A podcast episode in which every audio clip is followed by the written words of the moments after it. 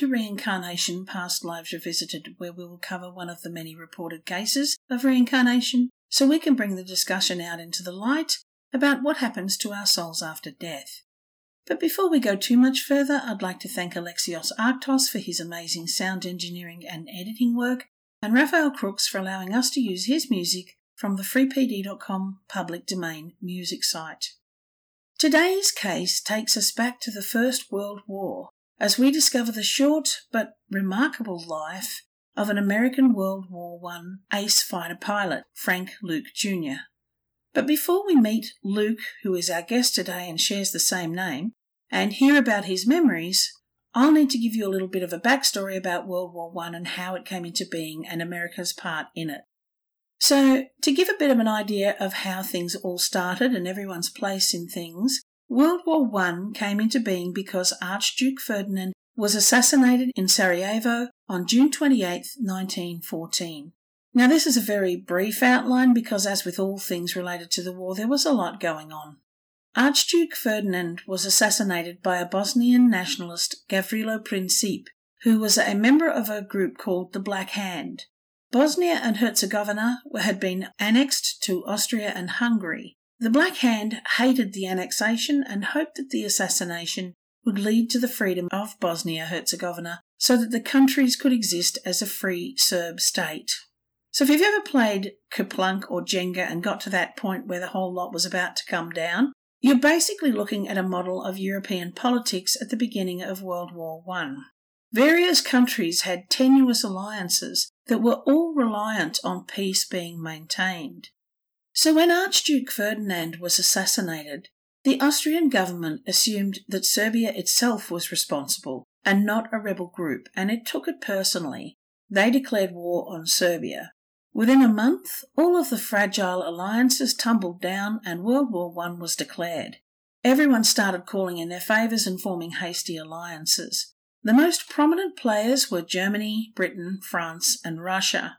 Germany Russia and their allies were known as the Central Powers, and Britain and France and its allies were known as the Allied Forces.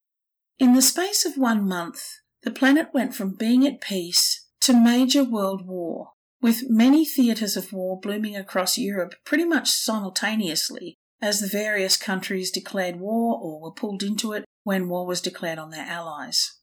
At the time of all this major upheaval, America declared neutrality, However, many citizens were sympathetic to the Allied forces, and quite a few American institutions lent significant sums of money to the Allied governments. And this gave the US a financial interest in the outcome of the war, and the Allies had access to almost limitless supply of money for the war effort. As the war progressed, America found itself having to reconsider its neutral stance for a number of reasons.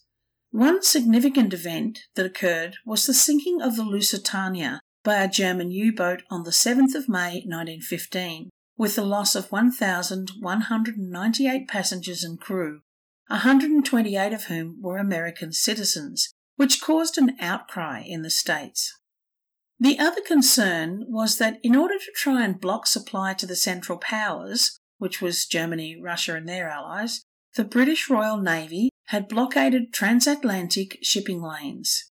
Germany, for its part, was trying to do the same thing by using its submarines against American merchant and passenger ships because, of course, the US was providing financial support. Germany attacked passenger ships because they claimed they were carrying war munitions and ammunition to the Allies, making them a fair target. American deaths started to climb, much to the dismay of its citizens. The submarine attacks had ceased for a period of time after the sinking of the Lusitania because of the strong backlash of public opinion about firing on civilian ships. However, by 1917, Germany had resumed its attacks. At the same time in 1917, British cryptographers were able to intercept and decipher Germany's Zimmermann telegram, whereupon they discovered that Germany was trying to entice Mexico to form an alliance with them, offering American territory to Mexico if they became allies. And just for the record, the Mexican government at the time recognised the unfeasibility of the alliance and was not going to take up the offer. The final thing that happened is that, as I've mentioned before in Ben C's podcast, Russia and Germany were fighting to a stalemate on the Eastern Front, and realizing that both countries were likely to be ruined if they continued, they signed a peace accord known as the Treaty of Brest-Litovsk. This freed up German resources and gave more forces available to fight on the Western Front against the Allies, turning the tide in favour of Germany. And so America joined the Allies and went to war on the 4th of April 1917. On September 25, 1917, five months after America declared war on Germany and Russia, a young man enlisted in the aviation section of the US Signal Corps and received pilot training in Texas and California. He was commissioned as a second lieutenant in March 1918 and deployed to France for further training. In July, he was assigned to the 27th Aero Squadron.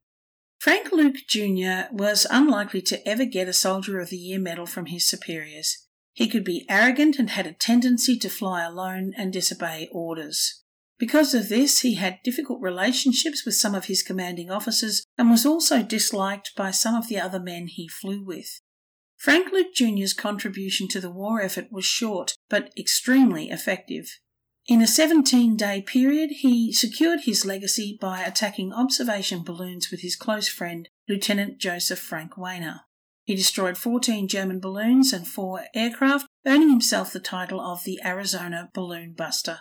Attacking military balloons was a very dangerous occupation as they were very heavily defended by anti aircraft guns on the ground, and often there was a lot of plane cover. Observation balloons were very useful to the enemy as they could rise to great height well above the ground fire and from such elevated heights could watch the enemy forces' movements on the battlefield. The Allies used them as well, opting to send untethered balloons over the enemy lines so they could drop propaganda leaflets, and as their enemies also did, they used tethered balloons to gain information about troop movement as well. The effectiveness of the balloons at gaining troop movements made them important targets, and Frank Luke Jr.'s squadron had a standing order to take out observation balloons. This standing mission seemed to suit Frank Luke Jr. much better than following the orders of his squadron leader. If he was sent on missions, he would frequently do his own thing. He would refuse to follow orders or he would abscond with an excuse and return to the base later and for a lot of people, this would have landed them in deep trouble. But Frank Luke's commander seems to have had some sympathy for the young man, and he opted to let him fight the war in his own way. Frank Luke Jr. and Joseph Wehner began a string of victories together, with Luke attacking the balloon and Wehner providing flying protective cover. Frank Wehner was killed on September 18th by Georg von Hantelmann, who was a German fighting ace with 25 kills under his belt. Wehner died in a dogfight with Fokker D-7s, which were a German fighting plane. After Wehner was hit, Luke shot down two of the D-7s, two balloons, and snared his final credit kill of a C-type observation plane of the Fliegerabteilung, or the pioneering field aviation units that began what would become the Luftstreitkräfte, or the German Air Service. So now that you have some background on who this remarkable young man was, Let's join Luke for his recollections of his past life memories. I'd like to welcome Luke to the podcast. Luke has his own story that he has been dealing with for quite a long time on his own, and he he's very bravely come forward to talk. So, welcome to the podcast, Luke. Thank you for having me. It's so great to talk to you. Oh, it's great to talk to you because we connected and you have a very interesting story. We'll go through the thing right from the very start. Did you believe in reincarnation and did you have much of it in your life as a child or? Yeah, it popped up at a very young age and then it goes away. You get very busy in life and it's a rare conversation uh, in public, at work, or parties. You don't necessarily talk about it, but I've always believed that it does fit into life, into our the master plan. Yeah, I think you feel the same as me because we shared a conversation before we started, and you said that uh, you have tried to misprove reincarnation and you can't. It just did. I did the same thing when I came to it. I was like, well, let's test this out and we'll see if it works. And if it doesn't, well. Kind of like a, a mathematical formula. If it keeps showing that, that it's true and it works and it fits people's lives, and many innocent children come up with true memories. So it's hard to disprove. So I believed in it and I've always looked at it skeptically to try to disprove it. And I can I've never myself been able to. No, me either. So were your parents particularly I think you mentioned that they are more of a traditional sort of faith base, is that right? Oh yeah, I warned you that uh, I have uh, religious beliefs, you know, mm-hmm. and I don't like to touch on them too much, but it is accepted. So God is in my story. Some people call it karma, the universe, whatever you want. There's a source of this energy, you know, and you can tap into it. I've, I think Einstein called it the ether. So I grew up. My parents were hippies, believe it or not, and one parent was American. So I had that culture, you know. I really drew to the American culture so my dad was great raising me. Mm-hmm. He let me tell my stories. Sometimes we didn't own a television until maybe age nine or seven or eight or nine, somewhere in there.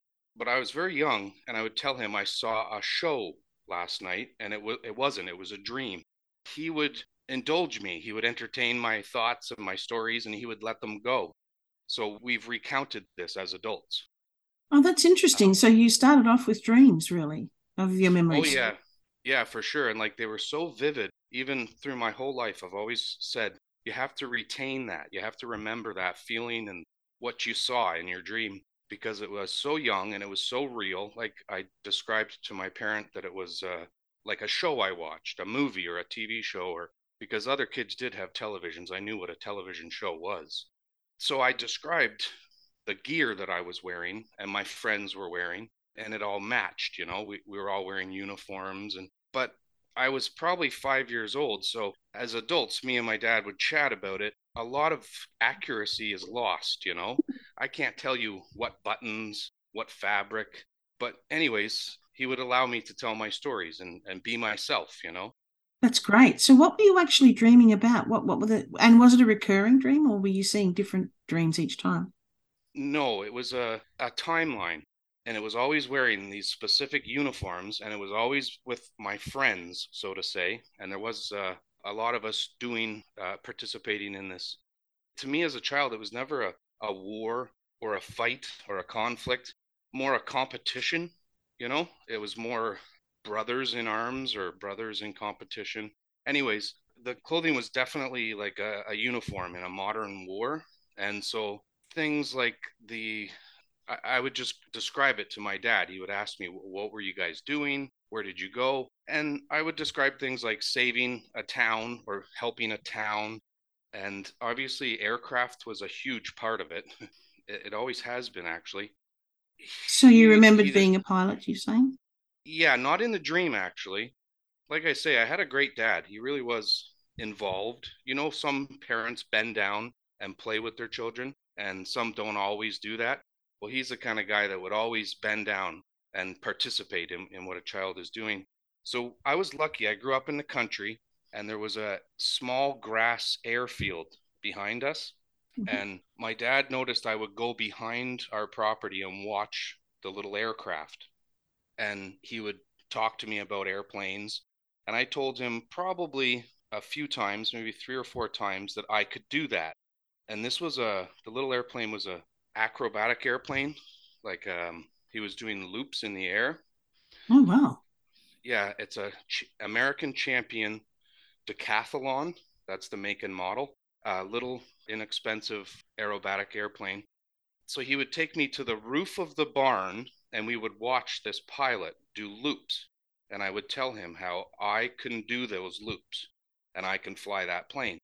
And he thought it was interesting, you know but I don't think he ever grasped that this could potentially be a past life. See, he was a bit of a hippie, but he was into paranormal, he was into everything, you know? But he never really like said to me, "Hey, this might be your past life." So I never grasped that, "Hey, this might have something to do with it." But sure as heck, I was adamant that I want to go in the plane. I know how to do it. So I think that's about all everything in the five to six age range that popped its head up or that we remember that as adults we spoke about, you know? Oh, okay. So your your dad still remembers this eh, now as well? Right. Is he still yep. is he still around? No, I lost him to he he went to be with the Lord five years ago. Oh, I'm sorry, Luke. He sounds like he was a great dad. Oh yeah, special guy. Like uh, a best friend. So some people believe we choose some of the people in our path, you know, mm. either we cross paths or possibly be born to people. And I think it was a very special connection. Maybe he was supposed to be in my life, you know, that kind of a, a role model, a hero. Yeah. It sounds like it. And actually, too, maybe he was aware that it could have been a past life, but didn't want to actually say that to you because some people are very intuitive and don't want to lead you down a path, which is good. That's actually great that he did that, that he didn't put any preconceptions in your mind. He's a free thinker. Like uh, he would definitely allow people to be themselves. So there's actually a couple other things that I've like later in life. Now that I I feel that I've discovered past life memories and they match. Have you ever heard of Art Bell? He used to have a show called Coast to Coast AM it was a paranormal show syndicated across North America, so you may not have heard it in Australia. He talked many things reincarnation.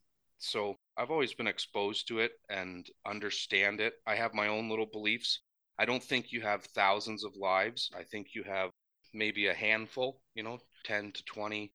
Yeah, I believe that you have a handful of of lives and that you're going to get judged on those lives like you've heard of Judgment Day. Many people in the religious field believe in Judgment Day. And so it's an accumulation of lives, kind of like a thread, a needle going through fabric. You know, you go in and out of the veil from one side of the veil to the other. And when you're on this side of the veil, you necessarily can't see the other side. But on the other side, I believe that you can see what's going on here. Also, when you pass over to the other side, I believe that you can help and you have choices and you learn from your past life. So if you had, let's say, six lives or 10 lives in a row, your first life would not affect your third or fourth or fifth.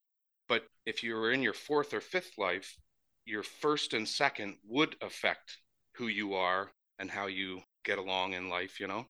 I do agree with that. I think actually that while we don't necessarily remember every life, I think they are an accumulation and you and you become each incarnation actually makes gives you more clarity, gives you more learning, gives you more life experience, I suppose you could say in some ways. And I think that that you can have things that happened, you know, through, in your third life, say, that actually comes up in your current life. It's a bit like too. I met a psychiatrist who believes in past lives, and she actually said we carry we still carry some of the baggage through as well.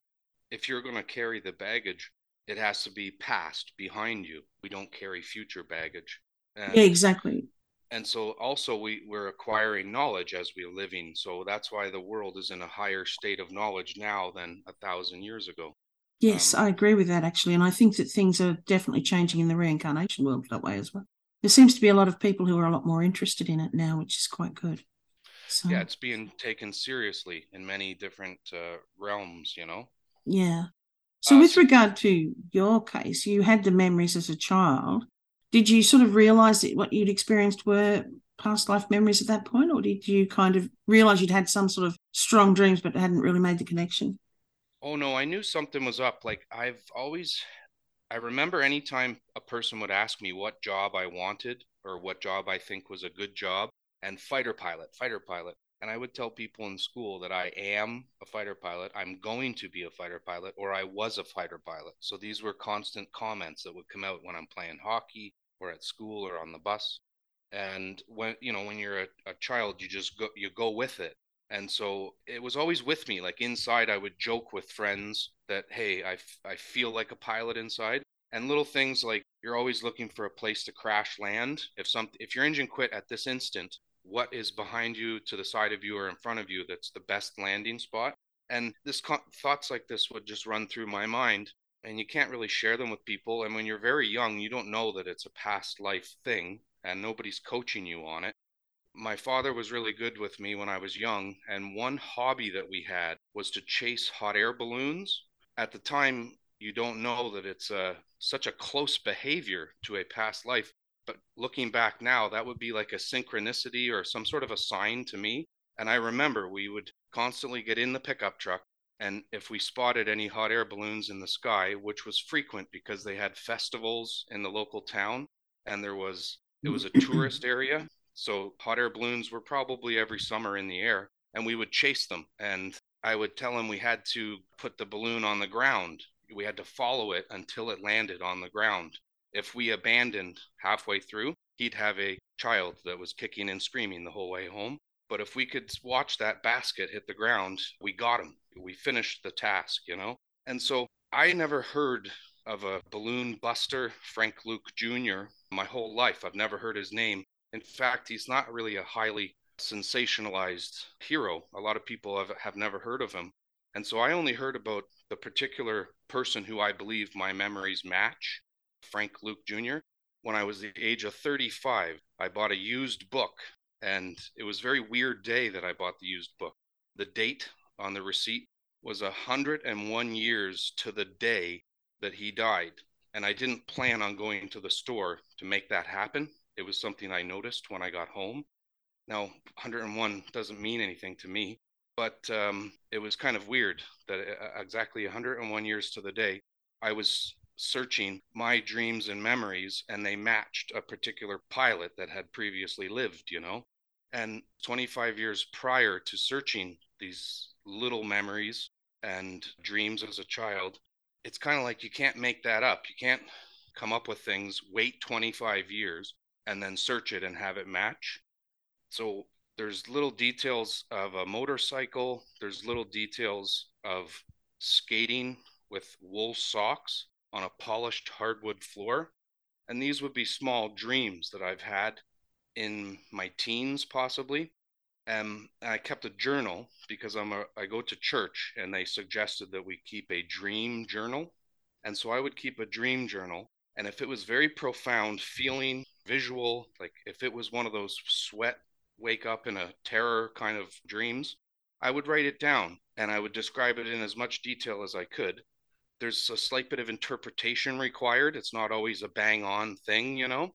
And I just have accumulated a lot of these notes to me, it is proof that the past life memories match a deceased pilot, but it's not proof to anybody else. I've learned that in the last few years since I bought the book about Frank Luke Jr. You had dreams of his life then, not just his death, but actually of his life. You're saying you, you had like little snippets of things of his life that you would dream about. Is that what you mean? Yeah, exactly. Like these little flashbacks. And this is before I ever heard of the pilot, Frank Luke.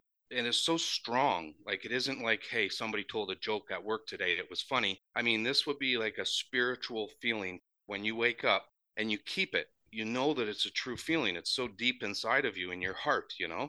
And I write it down and buzzing down a country road on a little mini bike. So in my dream, it was a very, very small motorcycle. And I was using a toy gun and it's uh, something I've never actually done in this life.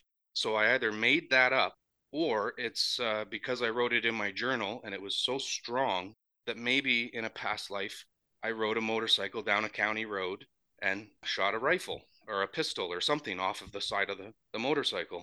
And so 20 years later, this uh, hardback book that I purchased describes this deceased pilot doing that. He's on a motorcycle and he's shooting his pistol at trees as he goes down the county road. And so as I read that in that chapter, it's like I'm dumbfounded. I don't know what to make of it, you know? I don't know who to tell. I don't know how to move forward. So I dismiss it. You know, it's possible the universe or God plays tricks on people. But then I move on to another one and another one, and I probably could, what would you call them? Synchronicities? Uh, I, th- I think yeah. synchronicity is definitely a big thing. And you can't prove that to people because it's my journal.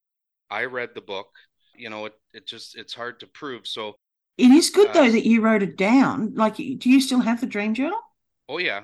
And also little books. You know, you have little books in school and every day you write an entry into it.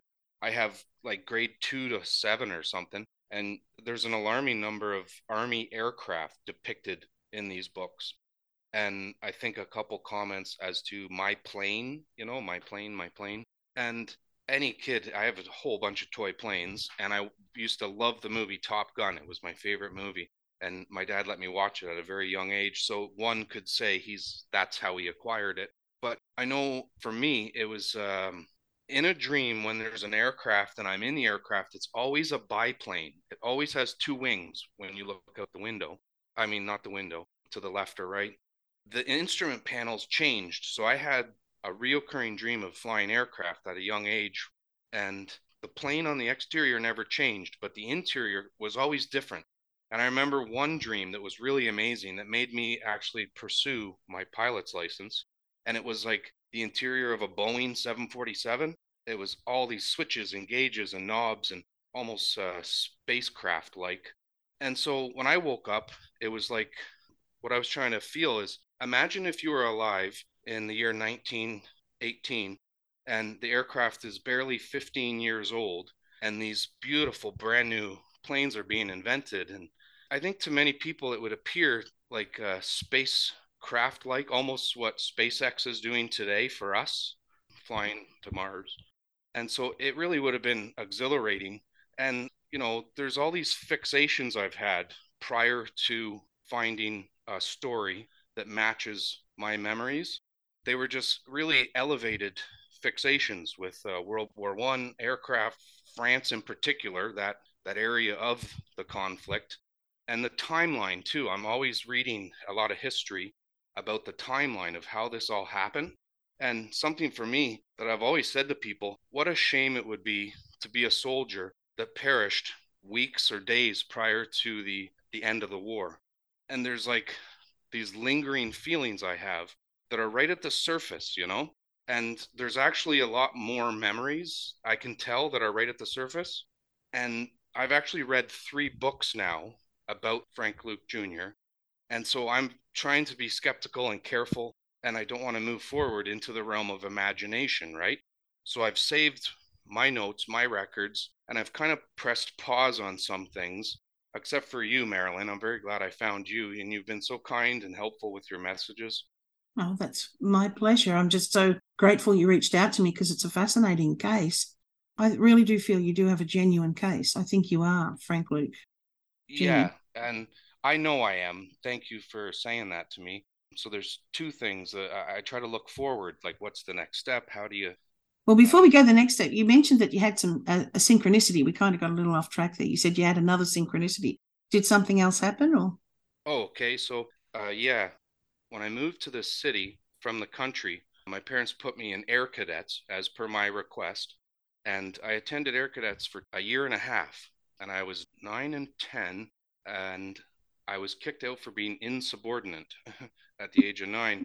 And I was brought down to the, the main general or officer that ran the Air Cadets in my city he brought me down to his office and and he made some notes and i'd actually like to contact him and see if they still have my file of why they kicked a 10 year old out of air cadets and uh, what i told them is I, I don't have patience to go fly i'd like to fly now and they said that the next time you're going to be in the air is age 14 in a glider and i would argue and fight and tell them that i know how to fly a plane and i'd like to go to the base where the aircraft are and it was a constant every time they would address me formally, it was like a bit of a I'm better than you. I know how to fly already. I can fire the guns already. And so it was insubordinate. They would tell my parents, like, he's very difficult to deal with. You know, the army's not easy when you're a kid. They mm-hmm. make you march for a very long time. And it was really a lot of camping. And it, it just, the aviation wasn't there. And every time I complained about it, they didn't like it. Looking back, I say to myself, why wouldn't I have stuck through with it because it would have been an amazing career, you know, and it's possible I would have flew for the Canadian Air Force. Wow, that's amazing, isn't it? That even uh, even at that age, that's what I mean. You're saving grace. You said you weren't sure where to go forward from here, but you're saving grace that is incredible because most people don't have this. Is that you have documented everything, and right there, people may say that's not proof, but in the reincarnation world, that is proof. That's why we keep saying to everyone when they say, my child is saying this, the first thing you'll see anyone say in Signs of Reincarnation or any of the other forums is document, document, document. Because if you can document that you had that dream before you find out who the person was, like you did, that's actually really strong. That's really, really strong. You don't get that very often. Yeah. So your case is remarkable. So imagine as a 35 year old telling your friends and your family and your peers at church that you believe you're a deceased World War One pilot, they're not going to take it kindly, and they're, it's going to stir up spiritual beliefs in them. Do they even believe in reincarnation? And then, second, this guy's trying to steal valor. He's trying to claim somebody who, who performs very well in the line of uh, service. And so, like, there's two levels there. One is reincarnation in a whole. Does it exist? Is it real? And then two is a person that claims they have a memory. And so I've proven it to myself. I believe God gives people something called revelation. It's like receiving revelation from the other side, from a, maybe a deceased person, an angel. And so today, as an adult, believing in reincarnation and being posed with this confrontation that it's really upset my life. The few people that I've talked to about my claim being Frank Luke, they don't nobody has takes kindly to it. So I spend a lot of time meditating, praying, and keeping the dream journal going, you know. And I'd like to I've reached out and researched who the best regressionists are because I feel there's a tremendous amount of memories that are percolated right at the top and ready to be told and maybe even prove it a little bit more. So, Marilyn, hear this out for one second. I would really like to prove my case. And so, this is what I'd like to, how I'd like to prove it is there in the book I read that the family that uh, uh, related to Frank Luke has submitted all of their letters to the Air Force. And that's incorrect. That's not true. There's a whole bunch and bundle of letters prior to him arriving in France. And these were not submitted. And I know this because I've rewrote them now. As I feel the letters coming to me, I write really? it down and I read it over and then I correct the letter.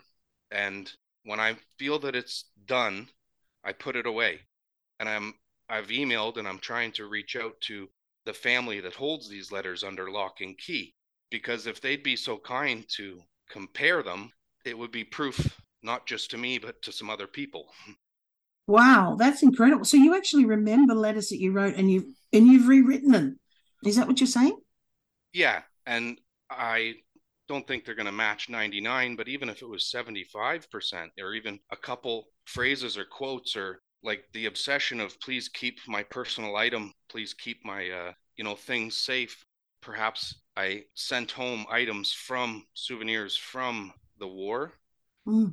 and they're saved in places. Some of them are saved in Dayton, Ohio. Some are in Phoenix, and some are are not known to the public. Do you remember the things he sent home?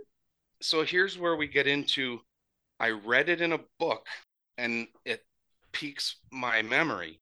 It's uh, pieces of machine guns from aircraft and whatnot. There was a lot of training equipment. Downed, a downed Hun is what they called them. If you could take a piece, a souvenir with you, it was a huge bragging rights. And I know I've done this in my particular life here. So I was born in 1982 uh, here in Toronto, Canada. And I always like to tell people that because to make sure they don't think that I'm the same person still alive so my spirit is the same, and it's a brand new body, brand new DNA, born in 1982. So for me, the behavior is is a huge match to the way Luke did things. It's the same way I do things, and so he shipped home parts of downed aircraft, mainly machine guns, and so those were not turned over to the Air Force as souvenirs for museums or anything. They're kind of hidden. Nobody knows where they are. I don't know where they are. That would be pretty cool though to have my bicycle or my machine gun back. so if I've read these books about him, it's kind of scares me because now people can say at this point moving forward, you've taken some information from these authors. So what I have to do is focus on something that's deeper or different than what's published. And the biggest thing for me is what he did in the war was the last 17 days of his life prior to that, he was just another chap trying to make his way in 1918 and 17 and 16. And so he was an entrepreneur. I'm an entrepreneur. He lives life as you know the phrase send it, just send it, maybe before somebody hits a mountain bike jump. So I live my life where you just send it every day. And that's the same way he lived. So for me, it's like as I found out about his uh, behavior in life, it really helped me move forward in my life, you know? I realized that I think people acquire bad tendencies and good tendencies through past lives. And if you could, if someone could learn about themselves in the past, it could really help you progress in your current life, you know? And that's probably why it's worth it to people to research what they're going through and what they're feeling and what they remember. And dreams aren't perfect, but even in the Bible, Nebuchadnezzar had a very, very specific dream. And Daniel, I think, was the only one that could interpret that dream. So to me, being a religious person, God speaks to you through dreams. And so I'm hoping that as I move forward, I continue to have God's looking down on me and shining down on me and giving me dreams. Um, maybe for a minute, Marilyn, could I explain to you how I found out about Frank Luke? Yes, that'd be great. Oh, maybe before I tell that, there's another synchronicity that I found looking back in my past is everything that ever happens or every tool or invention or car or clothing or music, I would always refer it back to a hundred years ago. I'm always referring back to a hundred years ago. Like, boy, this uh, sink is really beautiful, or this kitchen is very beautiful compared to a hundred years ago. And the cars and the food, everything in my life has always been compared to a hundred years ago, which is just a synchronicity. It's no proof by any stretch of the imagination. Speaking of music, um, when you were a kid, did your with your music taste as a kid were they sort of older than your age would be, or did you like uh, current stuff? You know, to be honest, I didn't like music until I was in my late, late 20s. I couldn't remember band names, lyrics. People would say they're going to a concert. It didn't make sense to me. Like, why would you stand there and watch someone play an instrument? It's so boring when you can go to a racetrack or a airfield and fly planes and cars and stuff. So we did have a gramophone. It's a record player from a hundred years ago, and I love this gramophone. I've saved it, and you crank the side of it, and out of this big uh, microphone comes a muffled sound of your record. And yes, we had uh, old, old records that we would play. And it's just like it, it's comforting when you're in your era, when you see things from your era, when you feel the energy from your era. The turn of the century, it's a huge time in society. 19 to 1920, you know, it's a very big time frame. And I wish you could time travel, but all you can do is research history another thing about my claim to being Frank Luke Jr. is I've read like many, many stories. I love history. I love war history and certain characters, you know, and nothing has ever stuck. Nothing has ever matched. Nothing has ever given me the feeling or inspiration that when I got that book and I sat down and read it, it was like an emotional roller coaster, a spiritual roller coaster, where every other piece of literature or documentaries that I watch it's barely entertainment to me, you know? It only makes me think of war or dream of the days back then. But then when I found this particular story about Frank Luke, it was to me, it's still, I'm still on a spiritual high from it. Also, there's a lot of discrepancies of like, hey, you can't take someone who has earned a Medal of Honor in a war and claim to be him. And personally, I'm like, yeah, I can because nobody else has nobody else is and nobody else ever will claim to be him. So if reincarnation's real, then process of elimination, I'm him, you know?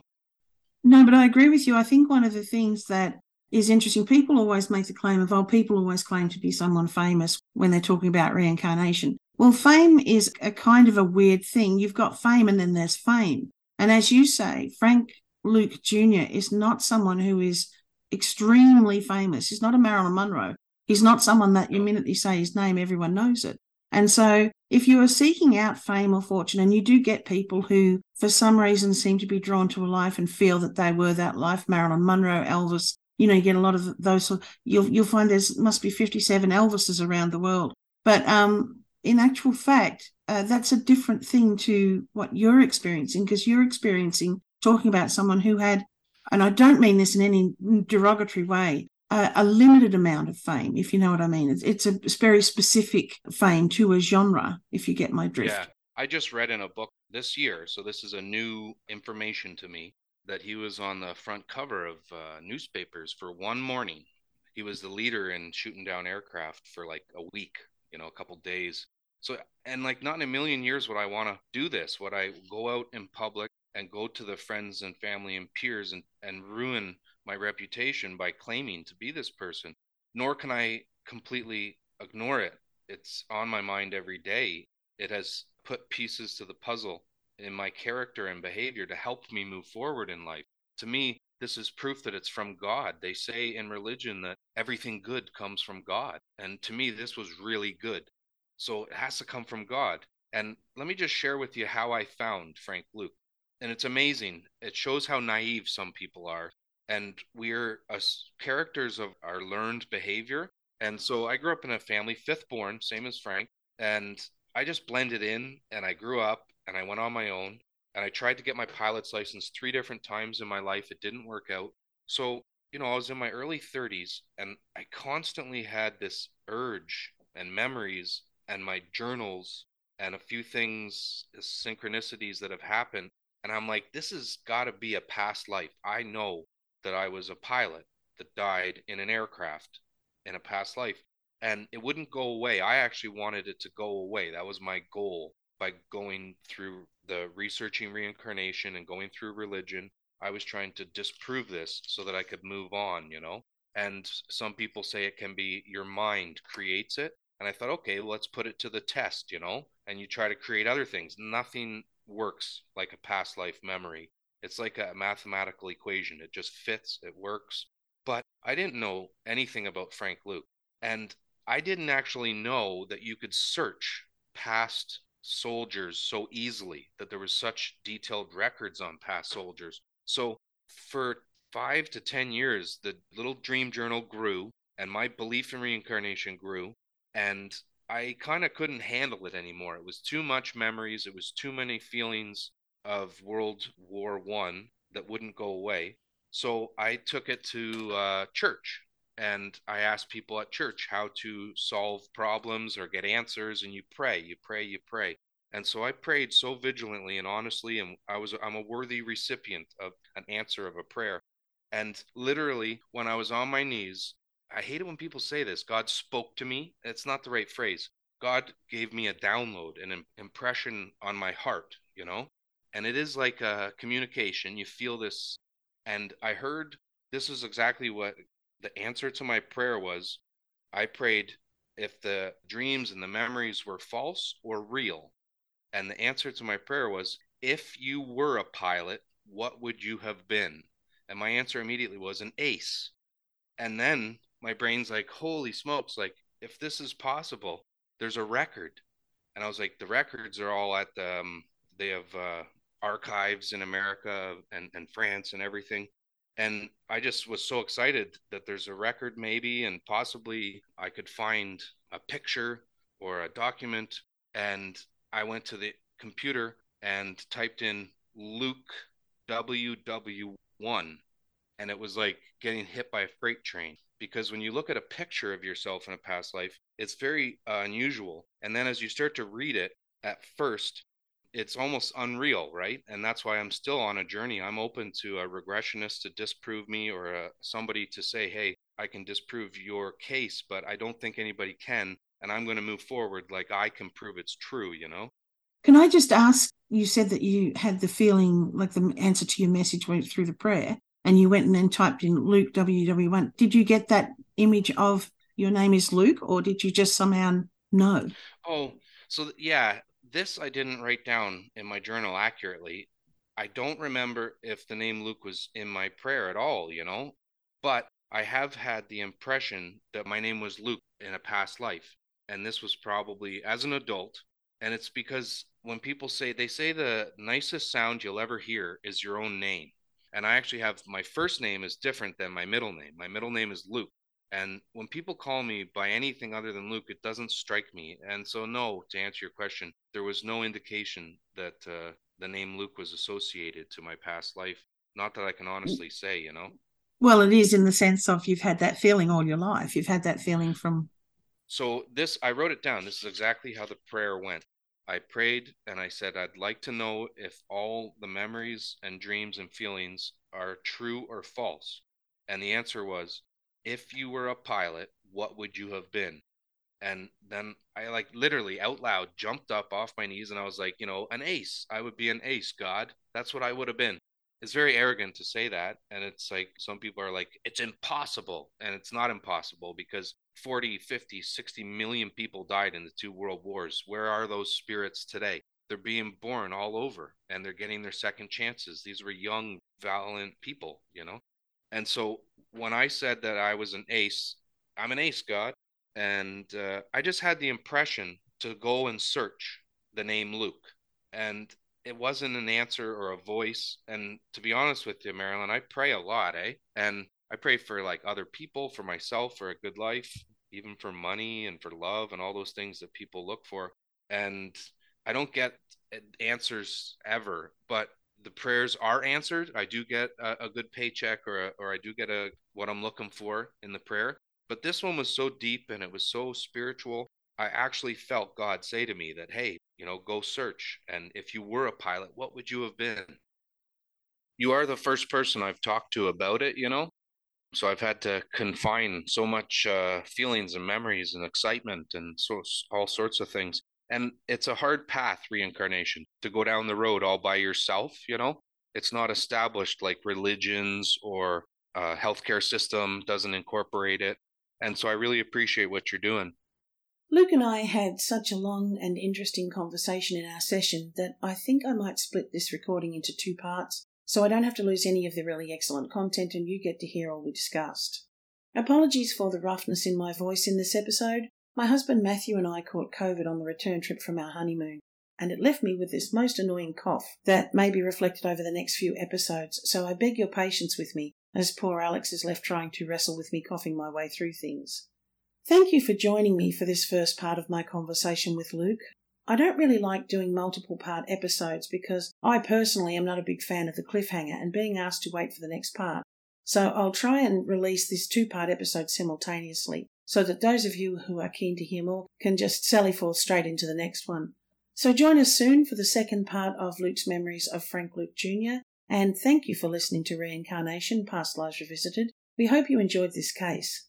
If you have any interesting stories about reincarnation, or if you can relate your own past life experiences, I'd love to hear about them, and I can be contacted through my email at reincarnationplr at gmail.com or via my Facebook page called Reincarnation Past Lives Revisited.